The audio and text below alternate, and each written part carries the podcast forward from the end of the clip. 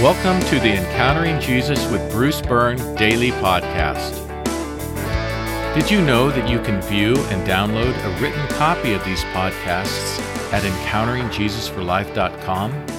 I provided the link in the description below. Today is Wednesday, week 4, day 3. We begin with the first two pre flight checklist items. We start by asking for God's blessing. Now, since this is a familiar prayer, you can just give your consent, nod along as I pray it. Father God, as I seek a deeper encounter with your Son, speak directly to my heart and mind through your Holy Spirit. Guide my prayers that they might be sincere. May the truth of your word accomplish its purpose in me. Please thwart any attempt by the evil one to interfere in any way with what follows. Amen and we assert spiritual authority. This is relatively new to us, so I will read this through and then guide you to say it. As a child of God and with the authority of Jesus, I forbid any spirit that is not of God from interfering in any way with what follows. I command this in Jesus' name. Now, it is important that you say this aloud. Of course, you don't have to shout it. But repeat after me as a child of God and with the authority of Jesus, I forbid any spirit that is not of God from interfering in any way with what follows. I command this in Jesus' name. Today's podcast is titled Forgiveness. In the 18th chapter of Luke, quote, Jesus told this parable to some who were confident that they were righteous and looked down on everyone else. Two men went up to the temple to pray, one a Pharisee and the other a tax collector. The Pharisee stood and prayed about himself like this God, I thank you that I am not like other people, extortionists unrighteous people, adulterers, or even like this tax collector. I fast twice a week. I give a tenth of everything I get. The tax collector, however, stood far off and would not even look up to heaven, but beat his breast and said, God, be merciful to me, sinner that I am. I tell you that this man went down to his home justified rather than the Pharisee. For everyone who exalts himself will be humbled, but he who humbles himself will be exalted. This parable should be of great encouragement to all but those who are confident in their own self righteousness, for it reveals that God's heart is inclined towards those who know they are in need of forgiveness. Take a moment to let this sink in. The one who is most offended by our sin is eager to forgive. Forgiveness is the gateway into the presence of God, the first of the salvation gifts, and we'll have much more to say on these salvation gifts later. A brief survey of Scripture reveals that everyone who believes in Jesus receives forgiveness of sins. From Acts chapter 10, this is the Apostle Peter speaking. He says, All the prophets testify that everyone who believes in him receives forgiveness of sins through his name. Scripture reveals that Forgiveness of sin is at the heart of the gospel message. The Apostle Paul in Ephesians writes, In him we have redemption through his blood, the forgiveness of sins, in accordance with the riches of God's grace. And in Colossians, Paul again writes, He delivered us from the power of darkness and transferred us to the kingdom of the Son he loves, in whom we have redemption, the forgiveness of sins. Scripture reveals that forgiveness is offered to those who confess their sins. From 1 John, the Apostle John, if we say we have fellowship with him and yet keep on walking in darkness, we are lying and not practicing the truth. But if we walk in the light, as he himself is in the light, we have fellowship with one another, and the blood of Jesus his Son cleanses us from all sin. If we say that we do not bear the guilt of sin, we are deceiving ourselves, and the truth is not in us. But if we confess our sins, He is faithful and righteous, forgiving us our sins and cleansing us from all unrighteousness. If we say we have not sinned, we make him a liar, and his word is not in us.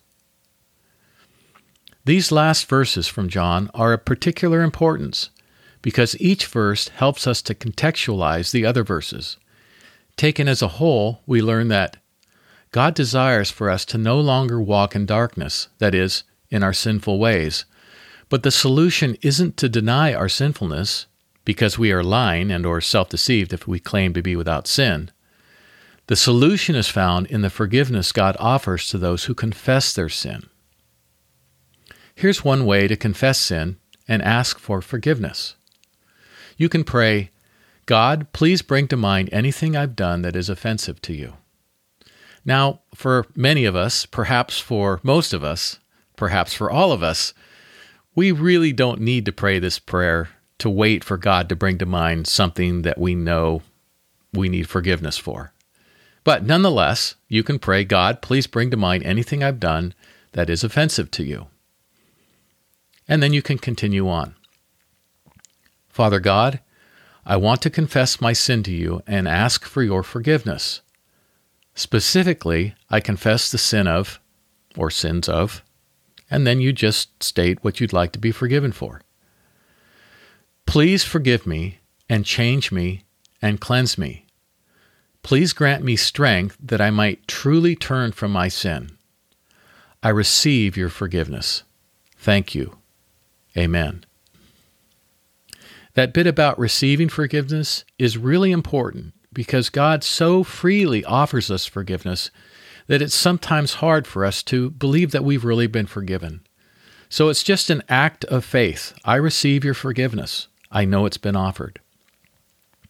Here are today's questions. Question one Are you able to identify the area in which you most struggle with sin? Question two Jesus' parable reveals God's favor toward those who know their sinful brokenness. How would confidence in one's own righteousness be a barrier to a relationship with God? And question three Does God make it easy or hard to be forgiven? Now, today's prompt to worship, and I've discovered that by giving the example after the prompt, it can take you out of the worship moment. So, what I'll do is I'll read the prompt to worship, give the example, and then read the prompt again. So, the prompt today is consider how willing God is to forgive us, and then enter into worship by expressing your thankfulness directly to Him. For example, God, it is hard for me to believe your readiness and willingness to forgive. Thank you for your graciousness to me. Amen. So the prompt again consider how willing God is to forgive us, and then enter into worship by expressing your thankfulness directly to Him. And as always, you may want to pause the podcast while you do that. So, our concluding prayer today is to pray the prayer for forgiveness. Here's the prayer again God, please bring to mind anything I've done that is offensive to you. And if nothing comes to mind, you can move on. But most of us will have something that comes to mind. And then we pray, repeat after me Father God, I want to confess my sin to you and ask for your forgiveness. Specifically, I confess the sin of